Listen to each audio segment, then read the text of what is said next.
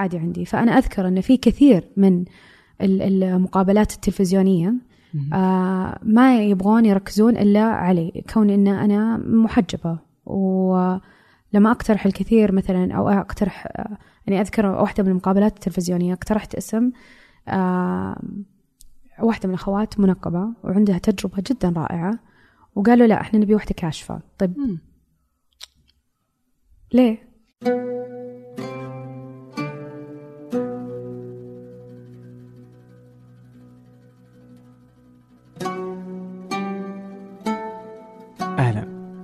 هذا فنجان وأنا عبد الرحمن أبو مالح.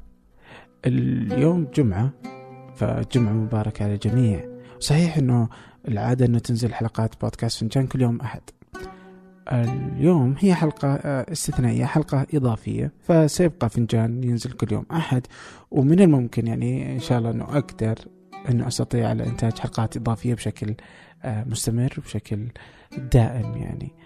اليوم الحلقة هي بمناسبة يوم المرأة العالمي ولأن عندي في ثمانية آه، نسويات مزعجات. أصروا إلا أن أحتفل أو نحتفل سويا بهذا اليوم. ولهذا السبب أردت أن تكون ضيفتي هي ضيفة خاصة.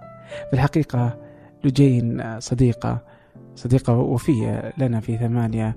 في كل مرة ألتقي بها يلفت نظري تميز حديثها وإيمانها وأفكارها ومحاولاتها الطموحة في خلق بيئة لريادة الأعمال الاجتماعية أو حتى في صناعة الأثر والتغيير لدينا في المملكة أو الخليج أو الوطن العربي. وكما تعرفون صعوبة البيئة التي لا تخفى عليكم. لجين العبيد هي الشريك المؤسس والرئيس التنفيذي لشركة تسامي بدأتها في عام 2011 مع شركتها أمير الطويل. لجين تكره قوائم التصنيف أول سعودية أو أنها هي الأكثر تأثيرا أو كونها الأصغر سنا أو كونها أول امرأة سعودية في المجال وكلام الإعلام المكرر والمليء بالكليشيهات. وطبعا عزمتها مرارا وتكرارا وما كان من الأفضل أن تلبي الدعوة إلا في يوم يوم المرأة العالمي. هي الأخرى تحدثنا عن تجاربها تجاربها بين الهند وبين نيويورك وبين القطاع الثالث. ما هو القطاع أصلا؟ ما هو القطاع الثالث الموجود؟ يعني في السعودية كيف هو الشكل الموجود له؟ كيف تحول من قطاع رعوي إلى ما نشهده اليوم؟ هل هو أصلا جيد اليوم؟ آه، وما هي الطموحات التي ممكن أن نصل إليها عن الحلول الفعلية والفعالة لمستقبل الريادة الاجتماعية مع خير من يتحدث عنها. وكجزء من هذا الاحتفال البسيط قامت شركة كريم بالتعاون معنا في إنتاج هذه الحلقة فشكرا لهم شكرا لكابتناتهم أيضا التي لم يلبثوا في إدهاشي في كل مرة تستطيعون تشاهدوا فيلما وثائقيا قد نشرناه سابقا في ثمانية كابتنة. سيكون الرابط في وصف هذه الحلقة. والحقيقة أنه منذ أن سمحت الحكومة بقيادة المرأة للسيارة وهو يعني أمر أسعدني حقيقة. كنت سعيد بتغيير وضع المواصلات جزء كبير من السيدات اليوم. والآن أنا أسعد بأن لديهم كذلك فرصة خلال اليوم أن يأخذوا طلبات ويوسعوا دخلهم. هناك شركات كثيرة كريم واحدة من الشركات التي تمكن السيدات في خفض غمار تجارب جديدة وكسب رزق إضافي وإثبات أنهن والذكور على حد سواء. أما الآن لنبدأ. إيش اللي يخلي لجين تصحى كل يوم؟ يعني ما هو الدافع اللي جالسة تسويه؟ والله سؤال جيد. أعتقد الموضوع بدأ يعني من يوم اني صغيرة كان الموضوع بادئ بشكل تلقائي. أنا ما أقدر أقول لك ان ان يعني ما ما أبغى أقول القصة الكليشيه لكن والدي يعني أمي وأبوي يعني من أكثر الناس اللي أثروا على حياتي وإخواني كذلك. لكن آه، من الأشياء اللي أعرف إنها أثرت علي هذيك الساعة اللي بعد ما أبوي يجي من الشغل ويجلس ويقرأ الجرايد ويشرب شاهي وأجي أنا أطرح الكثير من الأسئلة ويجاوبني. وهذه الإجابات بالنسبة لي كانت يعني أبوي موسوعة الحياة بالنسبة لي. آه الوالدة من الناحية الثانية هي اللي أتوقع أنها فتحت عيوني على المجتمع. يعني في قصة ذكرتها عدة مرات لكن أنا أذكرها يعني دائما لأن إذا كنت أبرجع للسبب الأساسي ليش لجينا اللي جالسة الآن في هذا الكرسي تسوي اللي هي قاعدة تسويه وتبي تحدث التغيير وتحدث الفرق من خلال عملها. آه، يرجع لجينا اللي عمرها ست سنوات ركبت مع أمي بالسيارة. ورحنا إلى أحد الأحياء آه، اللي يعني كنا بنوزع فيها أرزاق. وأول ما دخلنا الحي كان آه، شوي في خوف شديد من تجمع الأشخاص على السيارة. فالطفلة اللي جالسة لجينا اللي جالسة في المقعد الخلفي عمرها ست سنوات قاعدة تشوف العديد من الوجيه العديد من الأيدي على الشبابيك وما هي فاهمة إيش اللي قاعد يصير بالضبط. آه وبعد ما توزعت الأرزاق وكل أحد راح آه أقدر أشوف يعني طبعات يدينهم. وأذكر وإحنا راجعين يعني كنت أسأل أمي الكثير من الأسئلة هذول مين؟ ليش ياخذون فلوس؟ ليش ما عندهم فلوس؟ ليش ما حد قاعد يساعدهم؟ وأذكر أني أشوف طبعات اليدين على الشبابيك وأتوقع أن طبعات اليدين هذه إلى الآن موجودة علي داخليا. يعني ما هي على السيارة هي على لوجين نفسها. وبهذه الطريقة يعني على قد ما أني حاولت أن أشوف طرق مختلفة آه، في مثلا الحياة المهنية آه، كان دائما الطريق ياخذني آه، مجددا إلى موضوع كيف ممكن نحدث فرق وكيف ممكن نحدث تغيير okay عجيب والله مم. إيش درستي بكالوريوس؟ آه، إدارة مالية بعدين أخذت أنت طبعا كورسات في هارفارد وستانفورد و... إيه. وهيك أشياء يعني إيه. والآن تشتغلين في شركة آه، تسامي إيه. طيب حكيني كيف بدأت تسامي؟ okay آه، تسامي بدأت بعد آه، تجارب كثيرة جدا آه، في مؤسسات تمكين الشباب okay. وش اللي خلاني آه، أندفع إلى العمل لهذه المؤسسات؟ آه، اللي دفعني إني أنا أعمل هذه المؤسسات هو إيماني بأني لازم ألقى الجواب اللي دائما يتوجه لي من كثير شباب ومن كثير شابات سواء كنت في الحج مثلا في رحلة الحج جو كثير سألوني أو في الجامعة أو في المدرسة أو كانوا يجون يقولون إحنا نبي نسوي شيء نبي نحدث تغيير بس ما نعرف شلون. فمن هنا آه، آمنت بمبدأ أني أنا لازم أمكن الشباب. وأنا عندي إيمان تام أن أعظم استثمار ممكن تسويه هو أنك أنت تستثمر في الإنسان.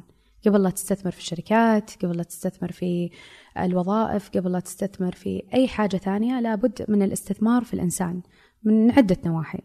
فعملت في العديد من المؤسسات آه، لتمكين الشباب وكانت تجربة جدا ممتازة.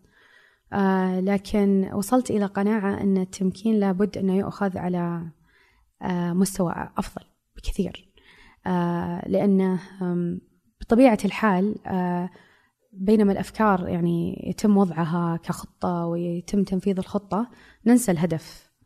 آه وقد يكون فيه آه الأثر يعني ما هو واضح من خلال البرامج الكثيرة المختلفة في هذه المؤسسات.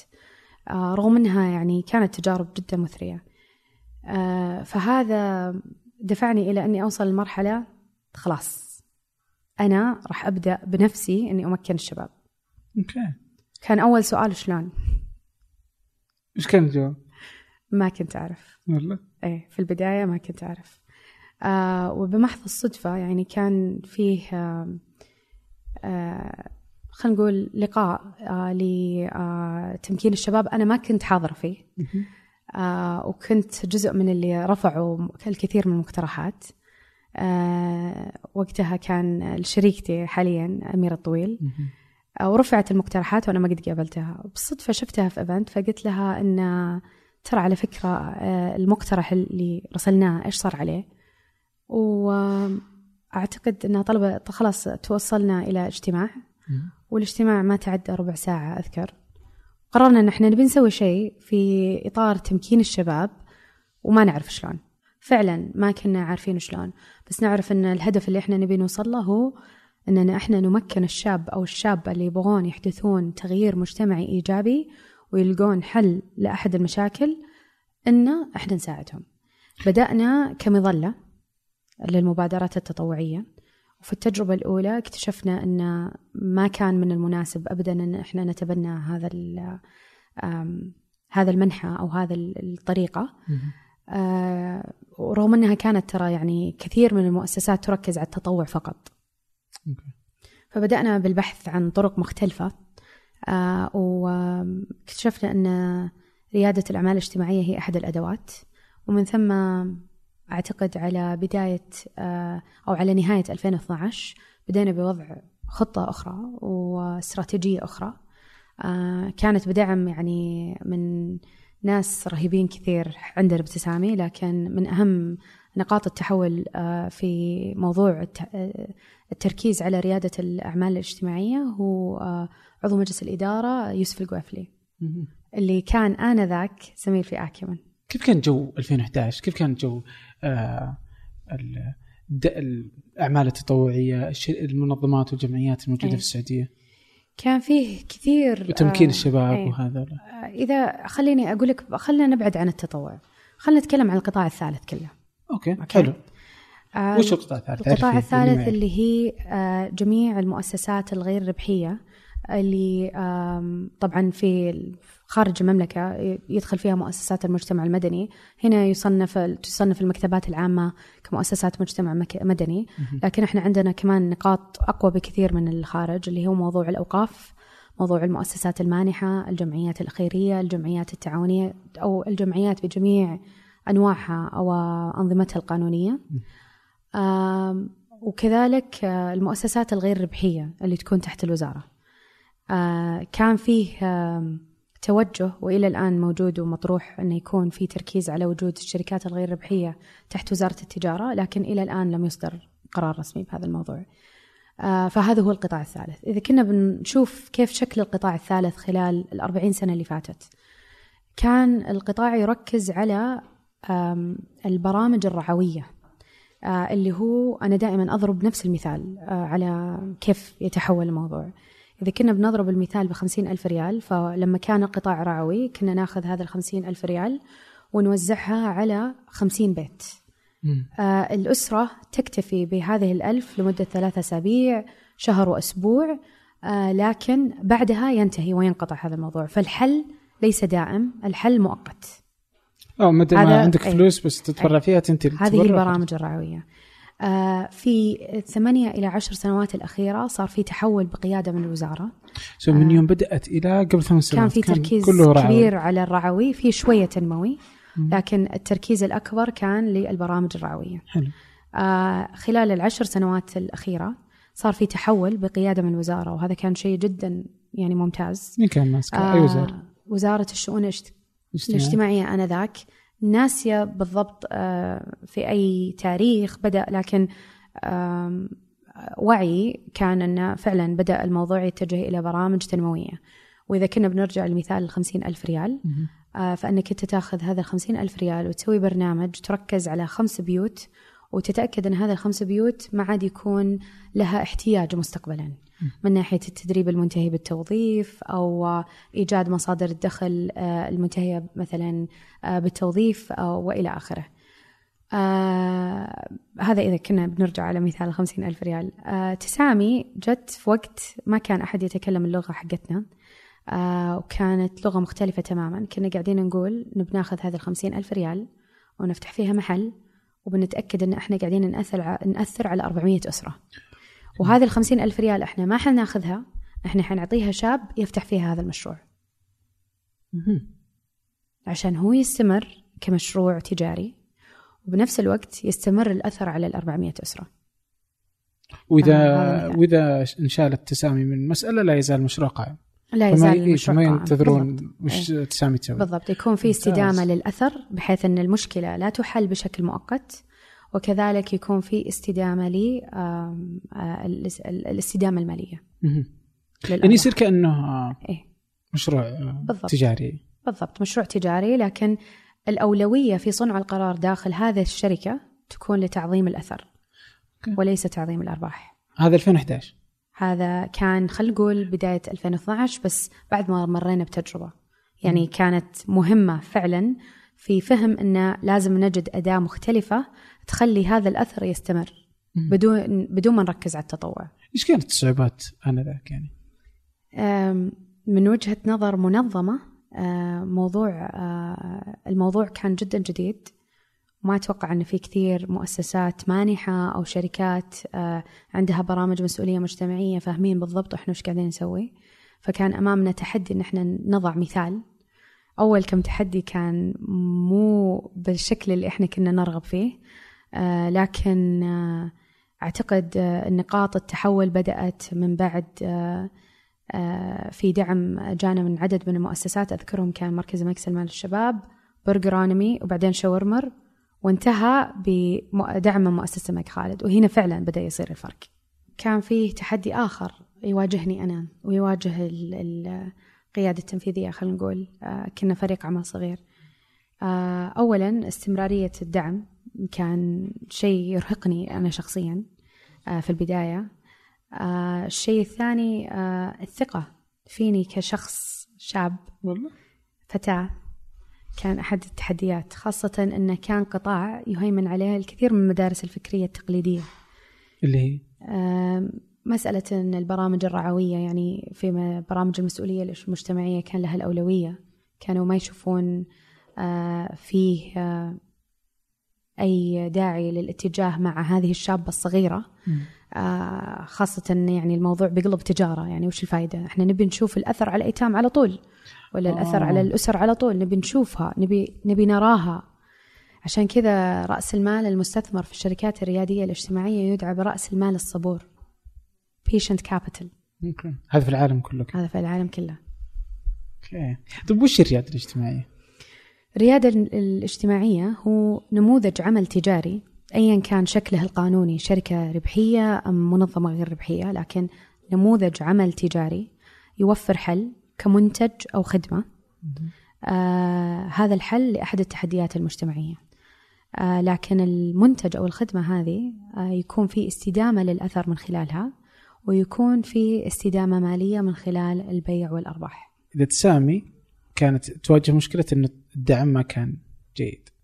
ليش انت إيه, إيه فليش ما أنتم أصلا صرتوا ريادة أعمال اجتماعية. إيه صح؟ إيه إحنا ما إحنا إحنا منظمة غير ربحية تركز على القطاع ولسنا شركة ريادية اجتماعية. في فرق. okay. okay. إحنا نركز على قطاع ريادة الأعمال الاجتماعية. آه أولا لأن إحنا إيماننا آه إنه إحنا نمكن الشباب. إحنا نبي نمكن الآخرين من خلق الحلول. سواء كانوا شباب أو شابات أو فئة المتقاعدين أو آه حتى يعني أي شخص يرغب في إحداث أثر إحنا نرى أن هذا الأثر يجب أن يستثمر بطريقة تكون مستدامة. وليس بطريقة آه خلينا نقول تقليدية. هذا لا ينفي إنه إحنا ما نشجع آه الأوجه الأخرى في القطاع الثالث. إحنا نحتاج جميع الأشكال النظامية والقانونية آه، في القطاع الثالث من آه، جمعيات خيرية من آه، أوقاف من مؤسسات مانحة من مؤسسات مجتمع مدني. هذا لا ينفي إن إذا إحنا ركزنا على قطاع ريا... على ريادة الأعمال الاجتماعية كأداة إن إحنا نقول الآخرين غير مهمين بالعكس إحنا نتكامل. لكن إحنا شفنا فجوة. وهذه الفجوة إحنا ارتئينا إن لابد من التركيز في الاستثمار بشكل أكبر في سدها. خاصة إن إحنا أساسنا إن إحنا نبي نمكن الشباب اللي يبون يغيرون. من هنا انطلقنا. آه، موضوع الاستدامة المالية إحنا نعمل عليه بطريقة مختلفة لكن ليس كشركة ريادية اجتماعية كمنظمة غير ربحية. يعني عندنا آليات في آليات للاستدامة المالية. قمنا بدراسة في عام 2013 تركز على الاستدامة المالية في المنظمات الغير ربحية أيا كان شكلها. آه وفي طرق مختلفة لهذا الموضوع. والحمد لله يعني آه أحد أكبر نقاط القوة في تسامي هي شبكتها من المرشدين آه من آه، المستشارين آه، اللي يساعدونا في اللي يجلسون ويقولوا لنا اللي أنتم قاعدين تسوونه صح وفي اللي يجلس معنا ويقول اللي أنتم قاعدين تسوونه غلط. المفروض تسوونه بهذه الطريقة وهذه الطريقة وقد تكون أفضل لأنكم تبادرون في ال... في إنشاء برنامج بطريقة معينة. فبالعكس. مستمعي فنجان القدامى يعرفون إكسير البن والأصدقاء في إكسير البن كانوا داعمين لفنجان أكثر من مرة. هذه المرة عندهم خدمة جديدة إحنا في ثمانية نستخدمها وهي مريحة جدا. لكن قبل أحكيكم عن الخدمة إذا كنتم من سكان الرياض ودي أنصحكم نصيحة. وهي أنكم تزورون فرع إكسير البن الجديد في الحمراء فرع رائع صممته شهد العزاز إحدى ضيوف فنجان السابقين.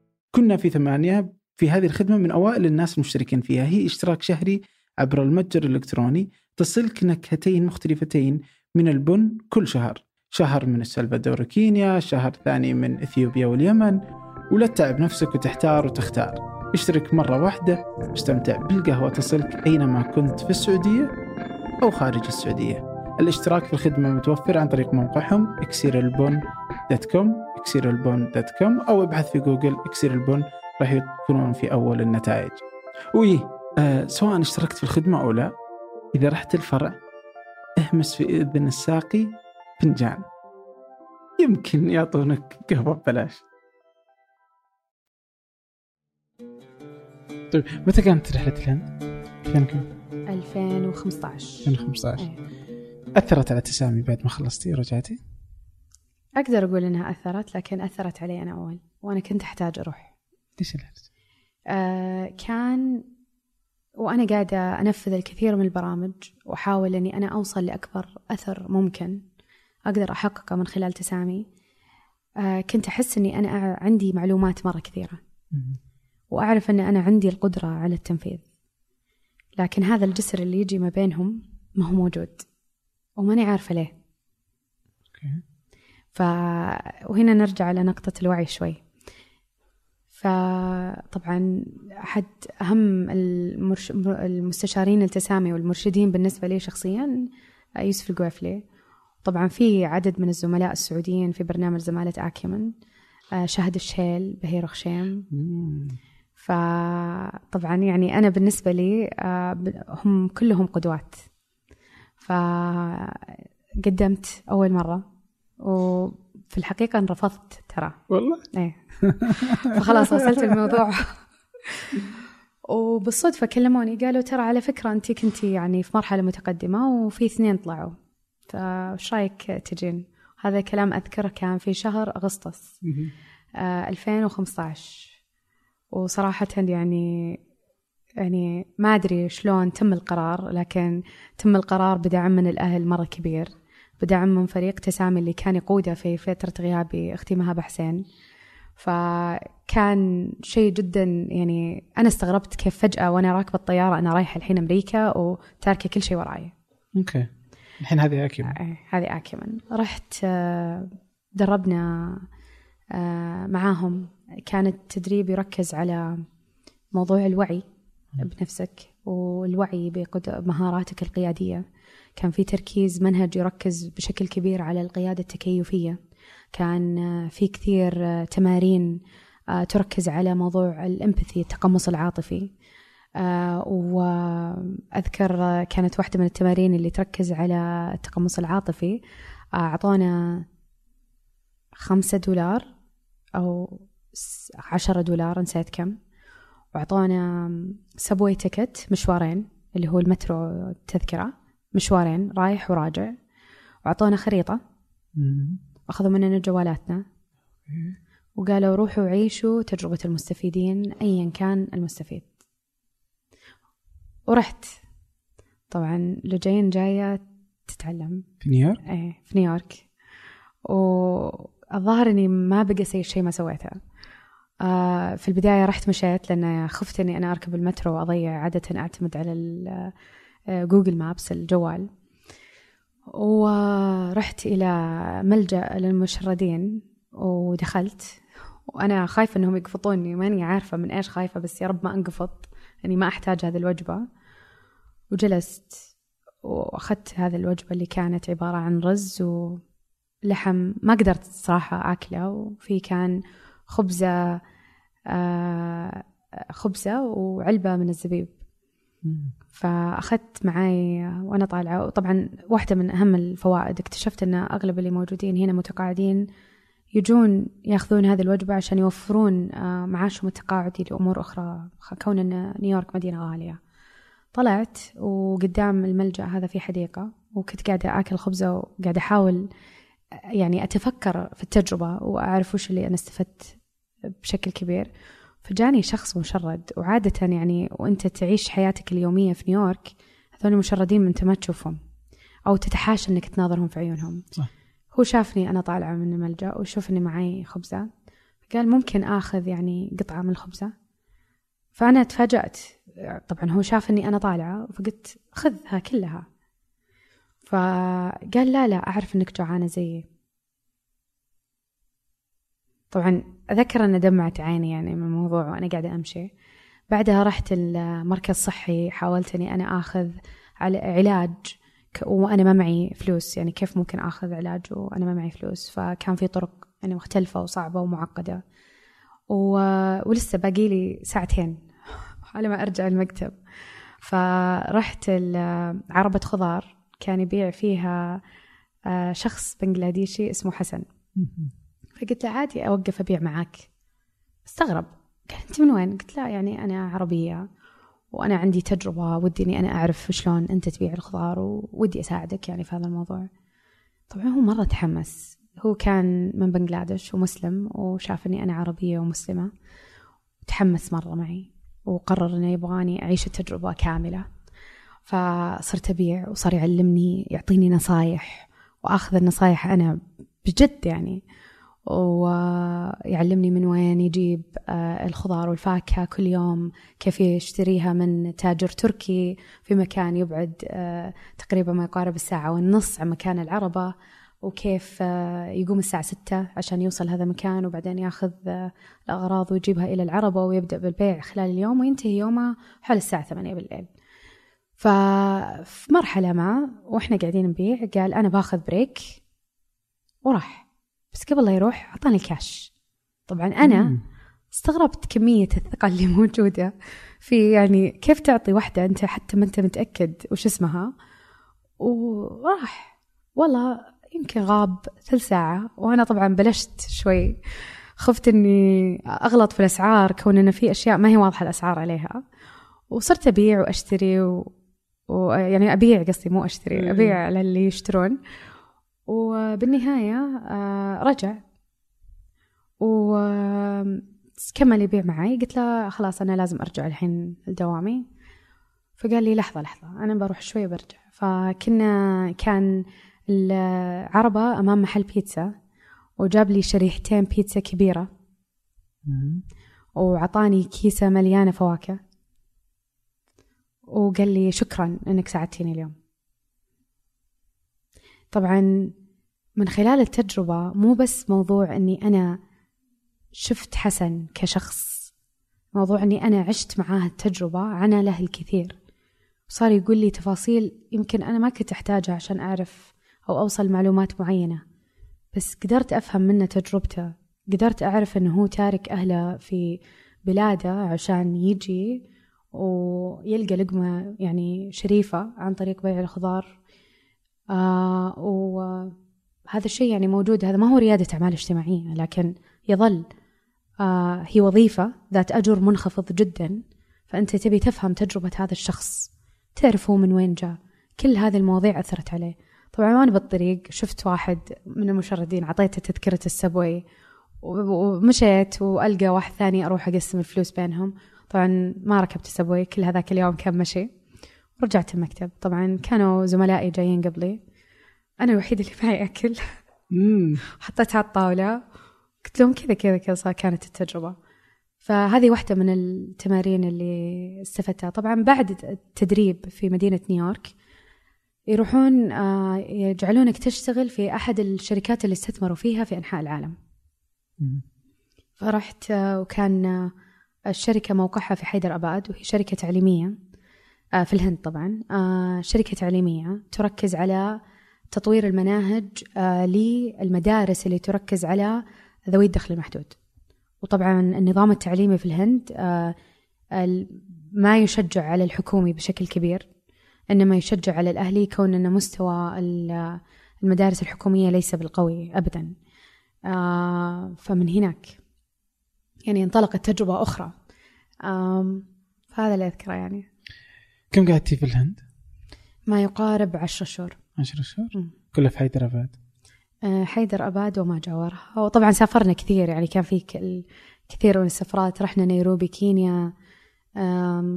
كان داخل يعني مع المنظمة اللي كنت أعمل الشركة اللي كنت أعمل فيها. كان كثير من المشاوير آه، عبارة عن أربع ساعات رايح وأربع ساعات جاي.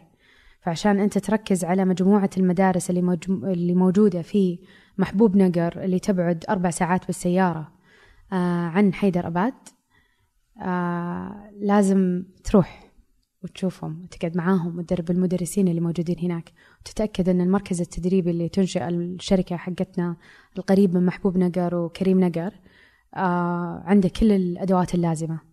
آه فإحنا على قد ما إحنا قاعدين نبيع المناهج على المدارس على قد ما أن إحنا قاعدين نمكن المدرسين اللي يركزون على هؤلاء الطلاب.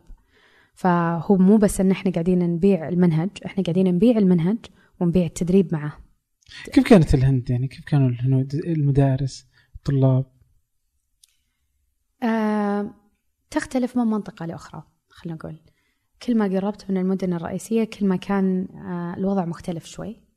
أو كل ما أبعدت كل ما كان آه, آه، كذلك الوضع مختلف بشكل كبير.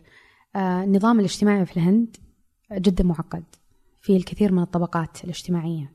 وفي طبقات المفروض أنها تركز على الأشياء اللي تعتبر كيف أقدر أسميها بطريقة يعني مهنية.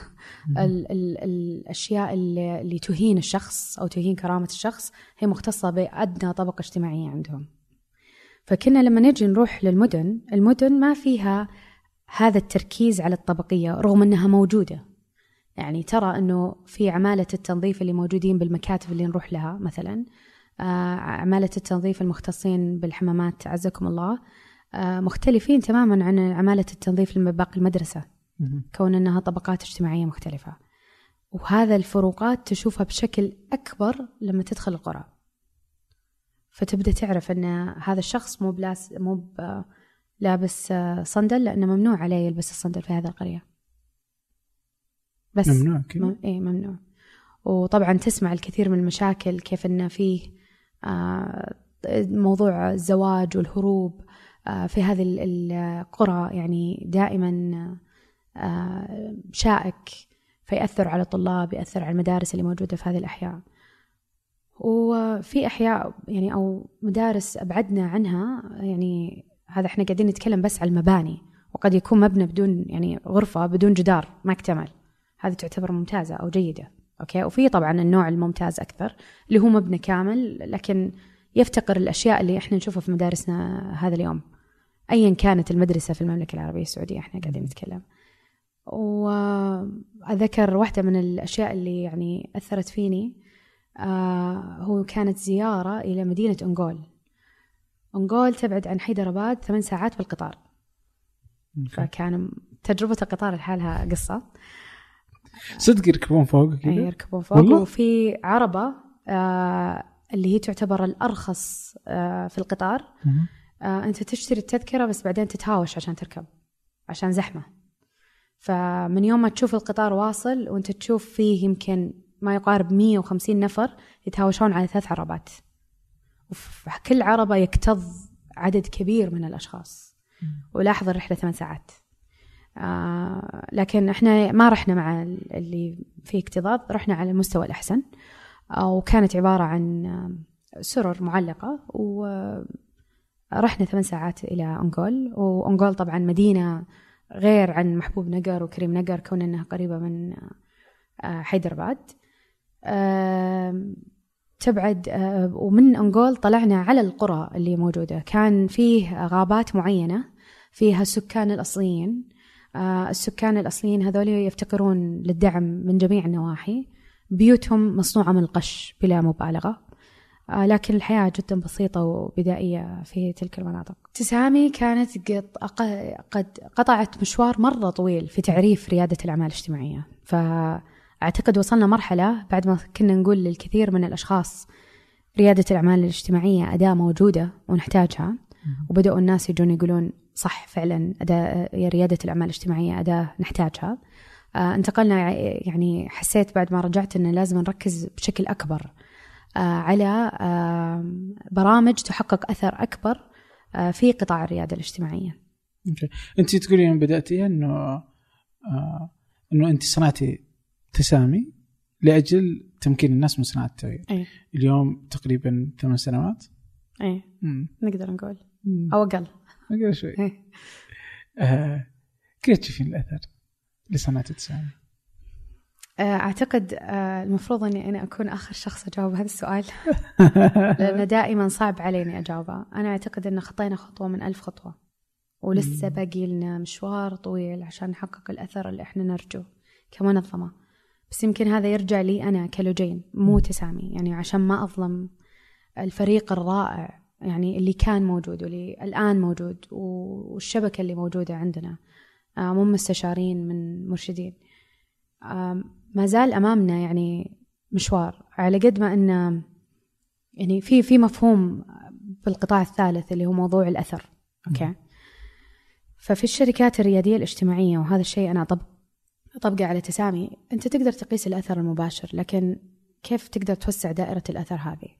كيف آه، ممكن أنت كشركة ريادية اجتماعية تصنع حل على سبيل المثال في التعليم؟ مم. إنك أنت مو بس تاثر على الطالب إنك أنت تاثر على أسرته. كيف هذه الأسرة تتغير مع الحل اللي أنت قاعد تقدمه لها؟ كيف إنك أنت تصل إلى عدد أكبر من الطلاب بالطريقة ال- ال- السهلة؟ آه فهذا هذه جزئية يعني دائما تشغل بالي سواء كانت عندنا ولا كان عند الشركات اللي ندعمها. وما زال يعني أعتقد حتى الشركات اللي موجودة حاليا ما زال قدامنا شوط مو عشان تتأسس كشركات لكن قدامنا شوط عشان نعرف كيف ممكن نحقق أثر أكبر. okay. طيب أنا بتوقع إني رغم إنه قد سولفنا كثير رغم إني أعرف تسامي okay. إلا إني لا أزال ما أعرف متى تصبح شركة ريادية آه شركة ريادة آه اجتماعية okay. طيب أنا بضرب لك مثال شركة X مم. تبيع وجبات طعام مم. وتعطي آه، من كل وجبة ريال. هذا لا يسمى شركة ريادية اجتماعية إنما شركة تجارية ذات برنامج مسؤولية مجتمعية. حلو okay نفس صاحب شركة ال X هذه قرر أنه يغير التوجه ويركز على دعم الأسر ذات الدخل المحدود في المحافظات اللي موجودة عندنا بالمملكة مم. على تربية الدواجن. okay. okay؟ حلو. هذا هذه ليست شركة ريادية اجتماعية إنما برنامج اجتماعي اللي هو يعني يتبع المنظمات الغير ربحية الجمعيات الخيرية وما إلى ذلك. حلو. الشركة الريادية الاجتماعية نفس صاحب هذه الشركة يقرر أنه يروح يشتري الكتكيت ويعطيها إلى هذه الأسر ويروح يشتريها مرة ثانية منهم كد- كدجاج ويصنع منه وجبات. أوكي؟ ما أدري إذا وصلت الصورة لا لا لا. تمام. في قاعد تنشئ هذه الشركة وتبيع هذه الوجبات عشان تدر دخل على هذه الأسر. وانه المنظمات آه، غير الربحية غير ما لها دخل في يعني هي بس تساعد الأسر على إدخال دخل لكن بدون ما يشترون ويبيعون. هم يروحون يعطونهم فلوسهم آه، فلوس عشان يبدأون المشاريع هذه. لكن أنك أنت تبدأ مشروع يوفر حل لتحدي اجتماعي ألا وهو يعني إذا كنا بنحدده بالضبط آه، العطالة في آه، الأسر ذات الدخل المحدود في المحافظات والقرى الصغيرة في المملكة. هذا مختلف تماما. هذا رياده إيه، اجتماعية. هذا ريادة اجتماعية. أنت مشروعك قائم على توفير هذا الحل؟ وليس أنك أنت تسوي مشروع وتبي تساعد المجتمع كمسؤولية مجتمعية. ممتاز. الحين إيش في أمثلة؟ اليوم أنتم دعمتوا شركات كثيرة على مر السنين. إيش أمثلة؟ أعطيني من الأمثلة الموجودة اليوم في السوق. اللي تس... أوكي. أم من المشاريع اللي موجودة آه، خلينا نتكلم عن قطاعات مختلفة. إذا كنا بنتكلم عن القطاع آه، فائض الطعام كتحدي. في عندنا مشروعين في آه، آه، تدوير التدوير يجمع الفائض من الطعام اللي غير قابل للأكل ويحوله إلى سماد. أوكي؟ ويبيع هذا السماد. عندك في طب هذا كيف ممكن يكون ريادة اجتماعيه؟ هذا كيف؟ أنت عندك فائض طعام دائما موجود كمخلفات ولا يتم الاستفادة منه بطريقة أو بأخرى.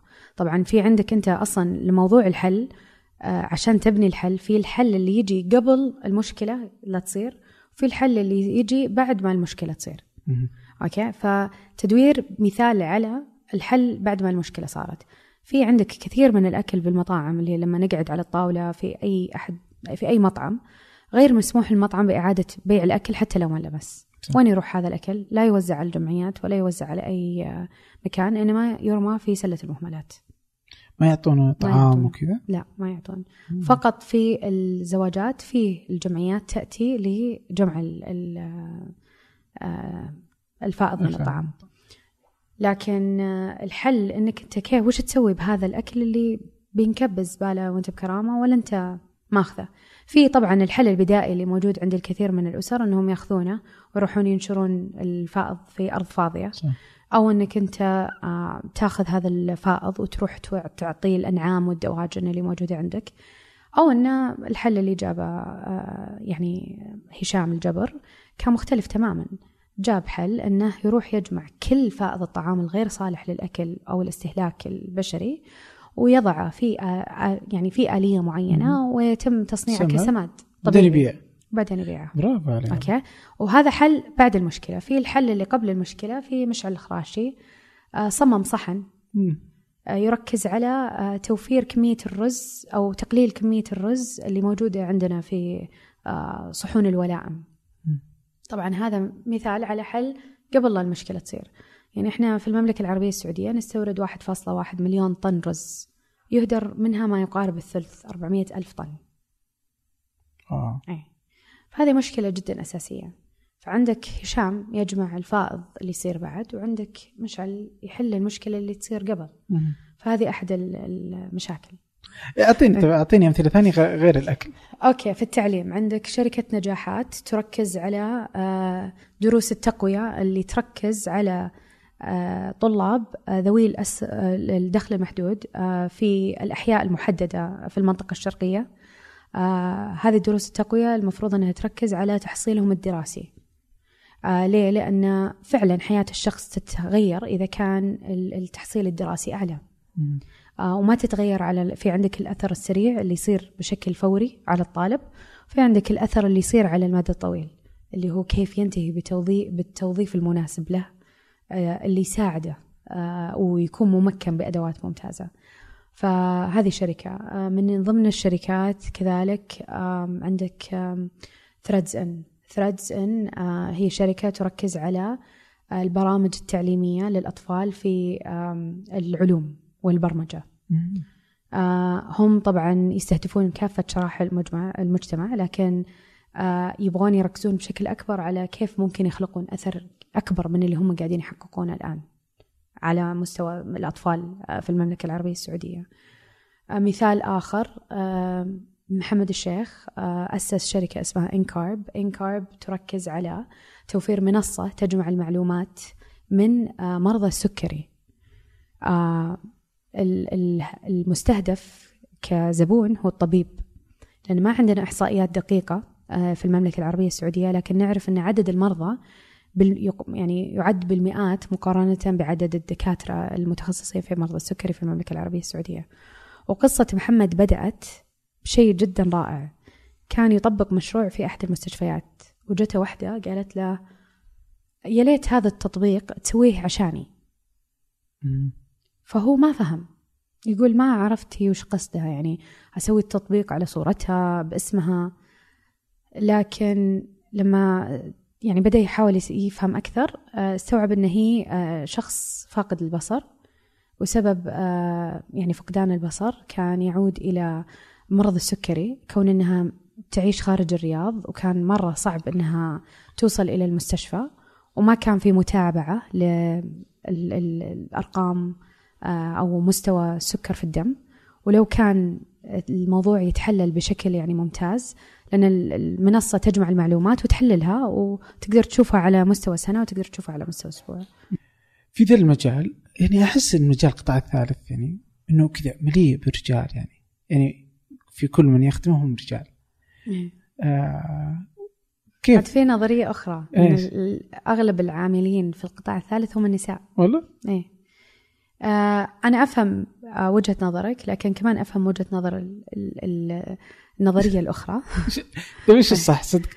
أنا ما أدري ما في أنا ما عندي الإحصائيات حاليا بس أنا متأكدة إن موجودة إحصائيات موجودة تركز على عدد العاملين لكن أنا أذكر عدد العاملين مقارنة بالنسبة لسكان المملكة لا يتجاوز الواحد بالمية وهذا الدراسة تعود إلى عام 2014 وأنا متأكدة أن في معلومة موجودة في أحد الدراسات اللي أصدرتها مؤسسة الملك خالد عندها الرقم الدقيق حاليا. لكن عدد العاملين مقارنة بنسبة السكان هي نسبة جدا قليلة. الموضوع يرجع إلى أن عندنا القطاع الثالث رواتب ليست عالية فيه وهذا عكس اللي أنا شفته يعني خارج المملكة. خارج المملكة القطاع الثالث رواتب ليست الأعلى يعني ما هي بشركات اقتصادية أو شركات استشارية كبيرة آه، لكن يظل أنها أعلى من المعدل العام عندنا بالمملكة العربية السعودية. ويمكن آه، لأن الموضوع يمكن إذا كنا نرجع للتاريخ فهو بدأ كرعوي فالموضوع كان في كثير آه، منحى واتجاه إلى أخذ الأمور بالبركة. وإلى الآن تشوف موضوع التطبيق آه، السهل اليسير يعني ما أو التطبيق الغير دقيق خلينا نقول. يطبق في الكثير من الجمعيات يعني في المملكة العربية السعودية كون أنه العاملين عليه يسوونها من باب أنه يبون يسوون هذا العمل الخيري.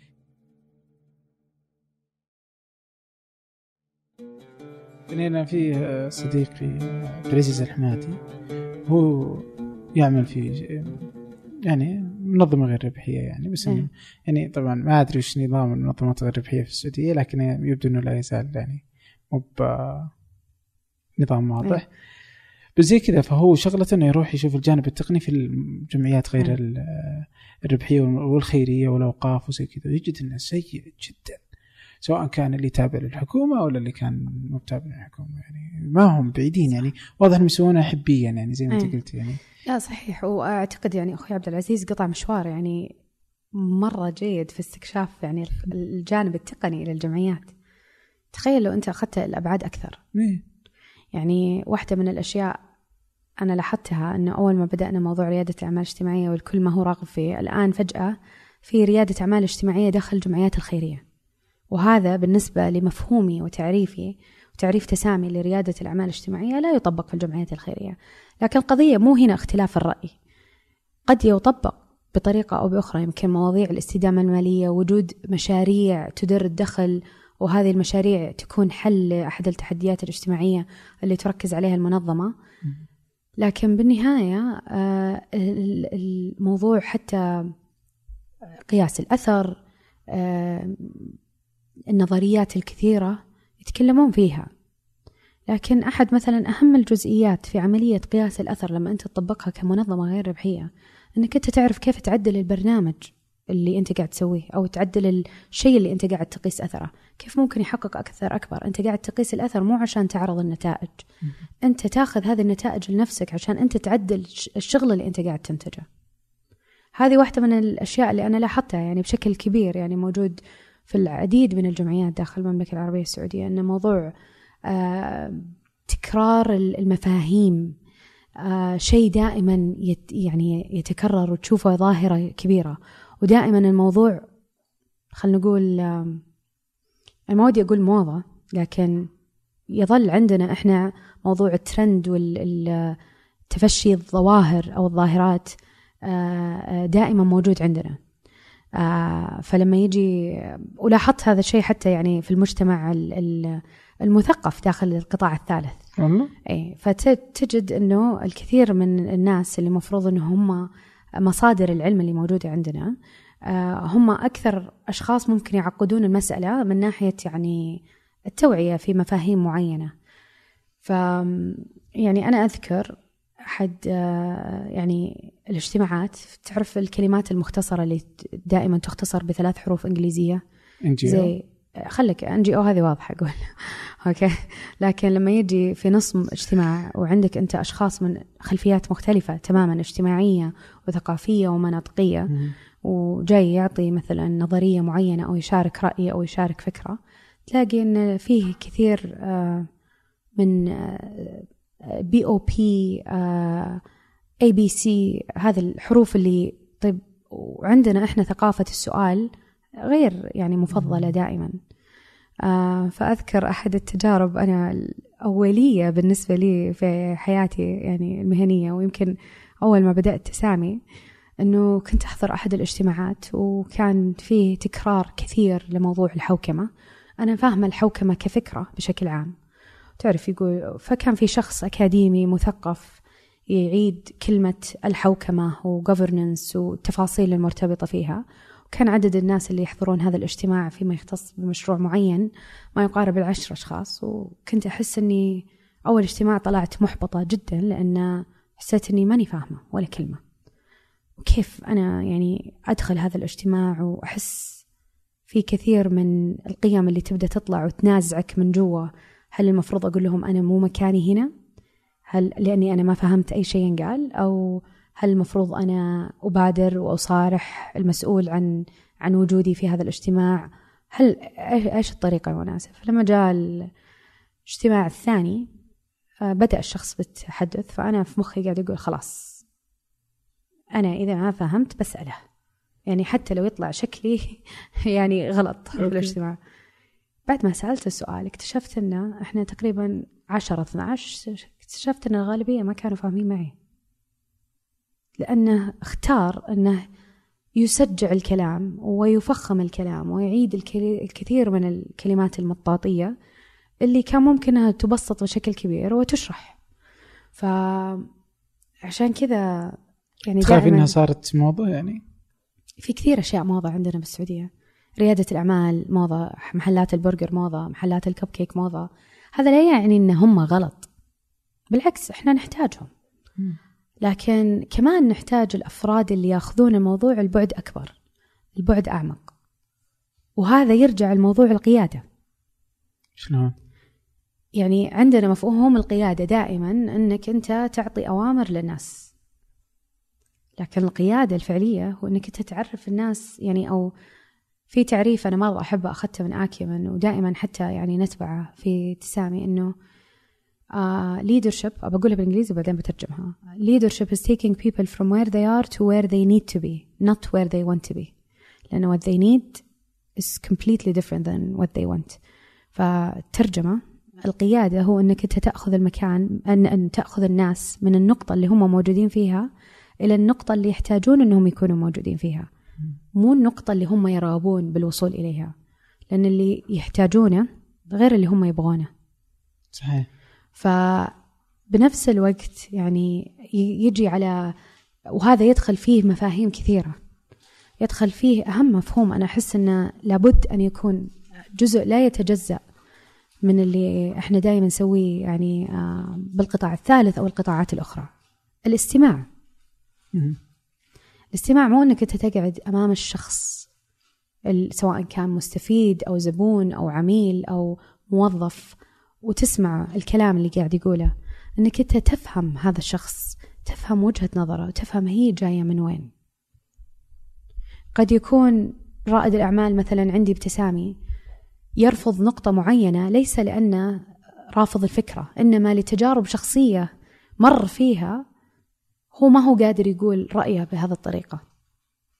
أو ما هو قادر يناقش أو يفضل عدم التفاوض. فأنت لازم ترجع وتفهم جذر المشكلة يأتي من وين أو جذر المعلومة اللي تنقال قدامك من وين. فالاستماع ليس فقط الاستماع للكلام إنما الوعي وفهم واحتواء الشخص اللي أمامك. سواء كان مستفيد عميل صانع قرار أنت واقف على ستيج ومين الناس اللي قدامك. كل هذه المواضيع يعني مرة مهمة. فعلا والله يعني في كثير من من المصاعب من من المفاهيم اللي غايبة يعني تلقاها كذا. ترى على فكرة الموضوع ينطبق علي يعني على يعني خليني أقول لك قصة, قصة لطيفة. ال ال لما رحت الأنغول ورحنا إلى هذه القرى اللي البيوت فيها من القش طبعا أنا جاية شايلة على يعني ظهري شنطة وفيها الكمبيوتر ومعي كاميرا عشان أوثق وأسمع ومعي دفتر وقلم عشان أوثق وأسمع وجاية على أتم الاستعداد أني أنا أستمع للمستفيدين في هذه المنطقة أو في هذه القرية الصغيرة. وأول ما وصلنا الأطفال استقبلونا. طبعا الأطفال في تلك المنطقة كمان وضعهم جدا يعني سيء. فكان عليهم ثياب رثة بالية في قطعة إي وقطعة لا وطبعا حافين. ف بشكل تلقائي ردة فعلي الأولى يا رب ما يلمسوني. وهم يجون يقربون جنبي وأنا أبعد أبعد أبعد على وراء. ويصرخون وأنا يا رب يعني ويحاولون يسحبوني بس ماني عارفة يعني بالضبط وش الوضع. ف فجأة قاعدة أشوفهم يأشرون على فوق كان وراي شجرة وهذه الشجرة فيها عش دبابير. كانوا يقولون لا ترجعين ورا عشان هذا الدبابير ما ما ما يعني ما ما تأذيك. تخيل إن أنا في هذيك اللحظة أنا أنا زعلت من نفسي. إني أنا جاية أستمع. وآخر شيء سويته هو الاستماع. ونفس الشيء ينطبق على التجارب اللي اللي في تسامي دائما نكون في عمق أو في خضم تنفيذ الأشياء. وقد يكون لنا آراء لكن لما أنت تجي في نهاية اليوم وتتفكر باللي صار وين الغلط اللي أنت ممكن سويته وين الأشياء الصح اللي أنت ممكن تكمل تسويها وتستثمر فيها بشكل أكبر. هذا كله يعني شيء يساعد. وطبعا لنا مواقف كثيرة مرتبطة بموضوع الاستماع. فبس يمكن ما يسعفنا الوقت اليوم نقولها. لا لا عادي جربي أول ما بدأنا بتطبيق برامج تمكين الشباب جلسنا في غرفة مع أحد أعضاء مجلس الإدارة يوسف القوافلي طبعا اسمه يتكرر لأنه يعني فعلا كان مرشد لنا كمنظمة ومرشد لي شخصيا. آه قال آه كانت النتيجة أن العديد من الأشخاص انسحبوا قبل لا يطبقون الفكرة معانا فكان يسأل عن الأسباب وكنا نقول هم يعني الشباب فيهم هم اللي ما يبغون ولازم فجاء قال أنتم إيش سويتوا طيب؟ هل فهمتوا وش اللي قاعد يصير؟ وبعدها استوعبنا إنه فعلا سبب انسحاب الاشخاص ترى شيء يعود لشيء إحنا قاعدين نسويه بطريقة غير مقصودة. إيش كنت يطلعون كنا نحط الموضوع جدا معقد في البداية في التقديم. فوقت ما إنه ينقبل يبدأ يحس ان الموضوع بيصير معقد بشكل أكبر. فتغير تغير ال process بطريقة مختلفة صار في حتى ال communication أفضل بكثير. الوضوح في المهام الوضوح من الأشياء المطلوبة منهم وهكذا. إيش في شركات ثانية زيكم أو منظمات زي زي تركز على ريادة الأعمال الاجتماعية بشكل كامل. أنا ما ما أعرف. آه، في حقيقة الموضوع معقول المملكة يعني؟ لكن في كثير من المؤسسات والجهات سواء حكومية مانحة خاصة تركز على هذا الموضوع. يعني عارفة أنا آه، مثلا إن كنت أذكر شيء فهو بيكون آه، شركة تحت أوقاف العرادي اللي هي شركة إثمار. تركز على ريادة الأعمال الاجتماعية والاستثمار الاجتماعي. آه، إن كنت بذكر فأنا بذكر فراس الجراح من تنويل. إن كنت بذكر في العديد من الأشخاص المهتمين. آه، فراس طبعا خبير أصلا هو خريج ريادة أعمال اجتماعية. أوقاف العرادي يعني لهم باع طويل وبدأوا يركزون على موضوع ريادة الأعمال الاجتماعية يعني آه، بشكل كبير آه، في السنة والنص أو السنتين الأخيرة وهذا شيء جدا رائع. فمن هنا يعني يأتي. لكن منظمة بشكل كامل تركز على هذا الموضوع يعني ما ما أذكره بالعكس أنا ودي إنه يكون موجود لأن وجود هذه المنظمات يساعدني على أن حاجة القطاع فعلا موجودة. اي مستحيل شركة واحدة أو منظمة واحدة أو حتى يعني يعني خمسة عشرات يعني إنه مملكة كبيرة. بالضبط. اي يعني والمناطق مختلفة. اي يعني صح. فعلا والله. طيب على أنها صعبة للنساء والرجال هي مفترض إنه مع بعض. إيه. وعلى الموظفه كانت يعني هل لا تزال الموضة أول سعودية أول سعودية أول إيه. سعودية؟ تشوفينها لسه موجودة؟ أنا أشوفها لسه موجودة رغم أنها يعني ضايق؟ أنا يضايقني. إذا أحد تكلم عني بهذه الطريقة أنا يضايقني. أنا أتي من عائلة فيها نساء قويات أولهم أمي. أنا ما أعتبر أن أن موضوع أني أنا بصير أول هو الإنجاز اللي أنا أحققه. وللمعلومية واحدة من الأشياء اللي يعني نوع ما تخليني أفكر. لما يجون يقولوا لي مبروك عشان تكلمت على مسرح, مسرح. مبروك إنك سويتي زي كذا. أو طلعت في ومزعج يعني مزعج قديش إنه كذا كما لو إنه أكثر شيء ممكن إنكم تسوونه انك تطلعون على مسرح كنساء ولا كأشخاص؟ كنساء أنا لا أنا ما أتوقع أنا أتوقع هذا الشيء ينطبق على الرجال والنساء والله؟ بشكل عام إيه. يعني تشوف جروبات الواتسابات إذا كان في رجل أنجز شيء ترى بتشوف هذا الموضوع منتشر زي زي بس ما يقولون اول أول رجل إلا في؟ آه، إلا في كثير أوائل. آه يعني- في صح فعلا. يعني لا، هو في أشياء تزعجني. إي. صح. يعني الحين تخيل إنك أنت أو- أول شخص سوى بودكاست عربي. ما عندي مشكلة. أنا عارفة أنت. بس هذا هو- هذا الموضوع. يعني. أنا عارفة بس. هذا هو النقطة انه بس زي كذا زي لما يحددون مثلا آه، لما تسوي انت تسوي انجاز أو ممكن حتى لما تسوي مثلا رسمة ولا فيلم ولا شيء زي كذا بعدين يقولون أنه هذا سعودي. ما يأخذونه مقارنة بالفن كامل يأخذونه أصلا حتى يعني موضوع إني أنا ظهرت على قائمة نساء مؤثرات يعني على مستوى الشرق الأوسط ما كان شيء أنا كنت قاعدة أفضله وهذا يمكن اعتراف أول. لكن يظل إن إن نرجع آه، أنا أنا أدين بالكثير من الفضل لأمي. يعني إذا كنت إذا أمي حست إني أنا فيه ميول قليل لأن أبدأ أحس إني أنا أنا أنا أنا صح لا تطرح الكثير من الأسئلة وتطرح الكثير من الأفكار وتناقشني وتقول لي انه لا ترى قد يكون إن الطريقة اللي أنت قاعدة تسوينها غلط قد يكون إنك أنت لازم تفكرين بهذه الطريقة. وهي يعني بالنسبة لي يعني أمي وأبوي وحاليا زوجي يعني هم المستشارين في جميع الخطوات اللي أنا أسويها في حياتي المهنية. فأرجع لهم في هذا الموضوع يعني بشكل جدا كبير. طبعا يعني إخواني آه، أحلى شيء في إخواني إنه ما عمرهم حسسوني إني أنا آه، مختلفة عنهم كون إني أنا بنت لأني أنا بنت وحيدة بين ثلاث أولاد. فكان هذا الموضوع ترى جزء من إن أنا أشوف نفسي بطريقة مختلفة. آه ما كنت أشوف نفسي فقط إني إني بصير البنت اللي أقعد بالبيت ورغم إنه خيار صحيح ابدا ما أنتقده لكن كنت أشوف إنه لا أنا إنسانة لازم أقرأ وأتثقف وأعمل وأنجز وأؤثر. وأحمد أخوي يعني من أكثر الناس اللي الظاهر أعطاني يعني نصايح مهنية. أو إخواني يعني أنس وسمان ما شاء الله. ما قصروا ابدا في موضوع إنهم ما حسسوني ابدا إني أنا ما أقدر أسوي يعني دائما يجوني على نقطة إنه لا أنت تقدرين. أنا ماني في موضع إني أنا أتكلم بجميع عن جميع النساء المملكة العربية السعودية.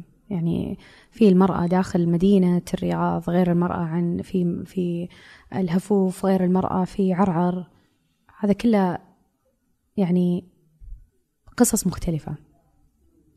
آه لكن إذا أنا كنت بتكلم عن تجربتي أنا آه تجربتي يمكن خليني أحطها كنقاط حلو.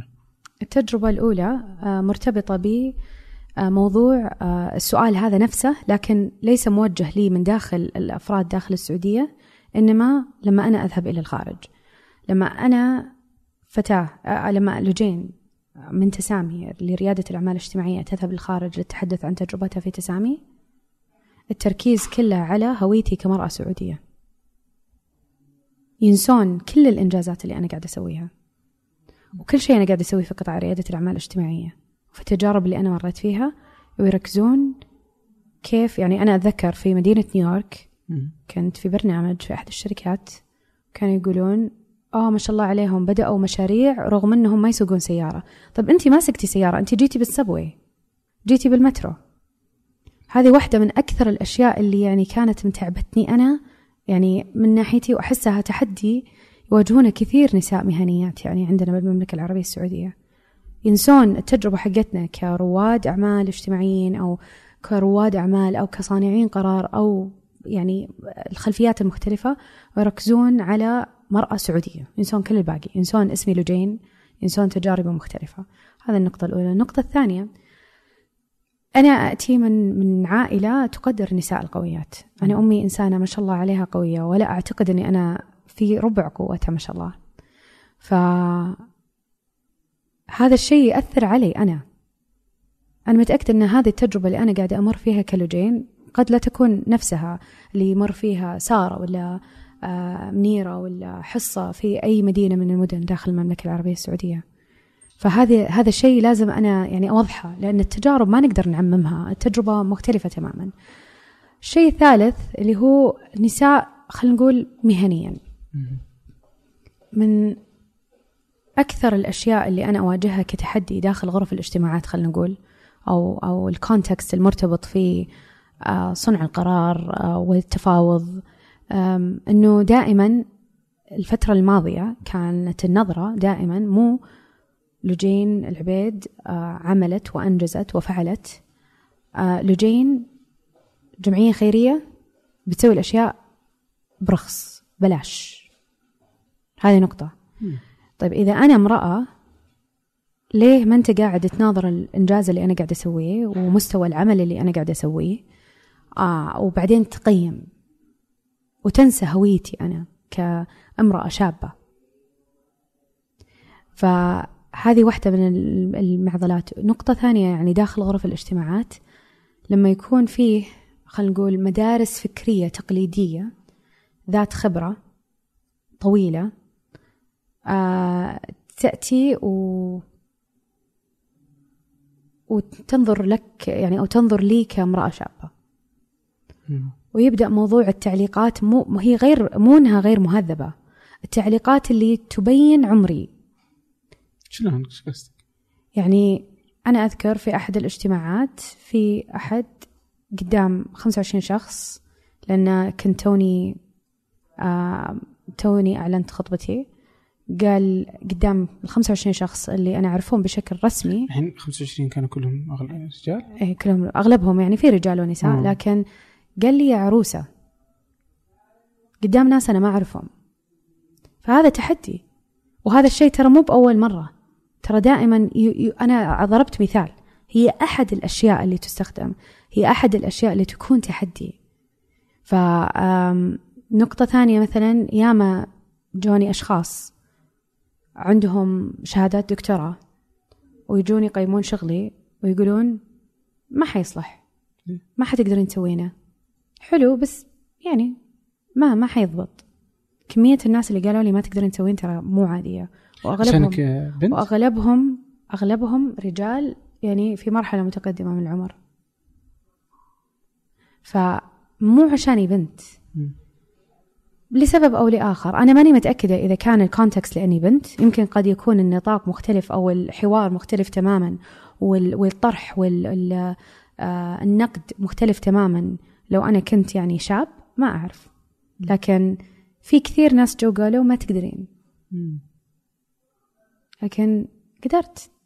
وقدرنا وراح أحيانا ممكن يكون دافع لك. اي ف في على المستوى الآخر الدعم من الحكومة. يعني أشوف أنه شيء جدا رائع. الآن الحكومة يعني ترجع في الكثير من المواضيع للكثير من النساء المختصات. حضرت الكثير من الاجتماعات آه، فيما يرتبط في في القطاعات اللي داخلة في المجال اللي إحنا قاعدين نتخصص فيه. آه، الحمد لله يعني يعني نرجع لنقطة أن الثقة في تسامي كانت جدا عالية من قبل الكثير من الرجال والكثير من النساء. وهذا هذه الثقة يعني موجودة وستظل موجودة والحمد لله يعني قاعدين نستثمرها ونحاول نكبرها. فهو فيه التحديات اللي تواجهني كامرأة شابة وفيه التحديات اللي تواجهني كأي شاب آخر يعني.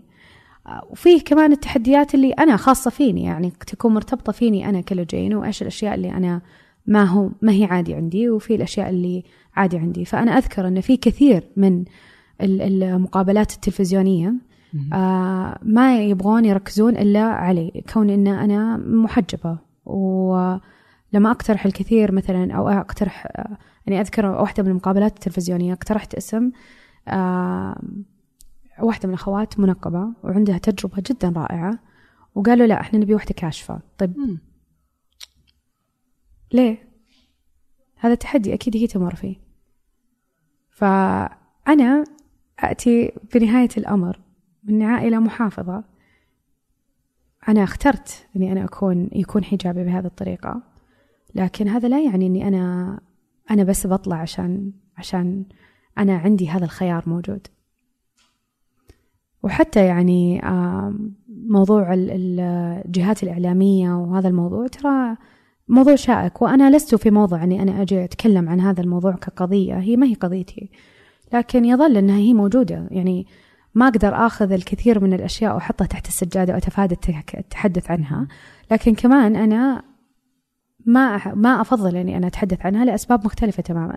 أولا أنا ماني صاحبة الخبرة فيها. ثانيا غير أني أنا ماني صاحبة الخبرة فيها أنا يعني أرجع على نفس النقطة الأولى أنا امرأة من عرض يعني كم؟ 11 آه، مليون امرأة في المملكة العربية السعودية. تجربتي لا تقاس عليهم كلهم. فبس إذا كنت بتكلم عن التحديات هذه من ضمن التحديات. لكن يظل في كثير عمل صار في في في مشوار المرأة السعودية. يعني أنا من المخضرمات داخل جمعية النهضة. آه، عضوة من يوم إني كنت طفلة طبعا بسبب الوالدة الله يحفظها. ف يعني أنا فخورة بالإنجاز اللي وصلوا وفخورة بالاستراتيجية الجديدة اللي هم قاعدين يركزون عليها. وأعتقد أن في كثير أرقام وكثير أفكار وكثير يعني آه، حقائق ستطرح يعني من خلال المركز المختص بدراسات المرأة عندهم. وأنا متحمسة كثير على النتائج ومو بهم لحالهم في كثير من الجهات اللي قاعدين يركزون على المرأة في مجلس شؤون الأسرة. عندهم عمل جدا جبار وجدا عظيم ويمكن الآن ما ما أعتقد أن الوقت بيسعفني لكن يعني ما شاء الله أعتقد فيه كثير آه، آه، تفعيل. آه، مو فقط لدور المرأة إنما للكيان اللي يساعد على تفعيل دور المرأة طيب نهضة لهم نهضة تسامي لجين على تويتر موجودة يعني هذا الحساب اللي انت نشطة فيه أكثر صح؟ آه ما إيه. لا لا أستخدمه يعني مو هو نفس الحساب موجود في كل وسائل التواصل الاجتماعي أوكي. أنا لا أحبذ التواصل الاجتماعي لكن مضطرة أجد نفسي مضطرة لأني أراه يعني منبر أقدر أنشر منه الكثير من الأفكار آه وأنا ودي إن هذه الأفكار تصل بشكل أكبر لعديد من الأشخاص. آه. طيب آه كل اللي تكلمنا عنه بحطها في في الروابط تحت آه وتسامي كذلك الناس اللي تبغى تقدم على تسامي أنت شلون تقبلون الناس؟ إحنا ما نقبلهم على طول إحنا ود ودي شنو الناس تقدم إيه ودي بالدعم اللي يجينا إن إحنا إحنا يجينا يعني ما يقارب يعني ما بين قول 15 إلى 30 إيميل بالأسبوع كلهم أشخاص عندهم أفكار ممكن تكون حلول للمجتمع. ما أقدر أقيمها لكن يظل أنا ما عندي الدعم الكافي إني أنا أساعد وأمكن هؤلاء الشباب. أي. فإحنا كيف طريقة التقديم؟ عندنا برامج نعلن عنها من فترة لأخرى.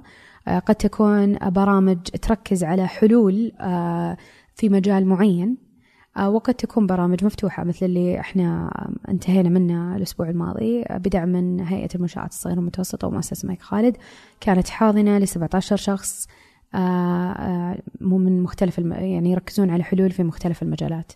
ف... تحت منظومة الريادة تحت منظومة الريادة الاجتماعية. فإحنا نعلن عن البرامج نعلن عن ورشات العمل ورش العمل المختصة بكل ما يتقاطع من مع ريادة الأعمال الاجتماعية. من قياس الأثر توسيع دائرة الأثر ونمو الشركة التصميم الفكري البحث التشاركي الاجتماعي. كل هذه على حسابات كلها على حسابات تسامي, تسامي. إيه. جميل جدا. طيب الله يعطيك العافية والله. شكرا جزيلا لك. الله يعافيك. شكرا. الله يعافيك.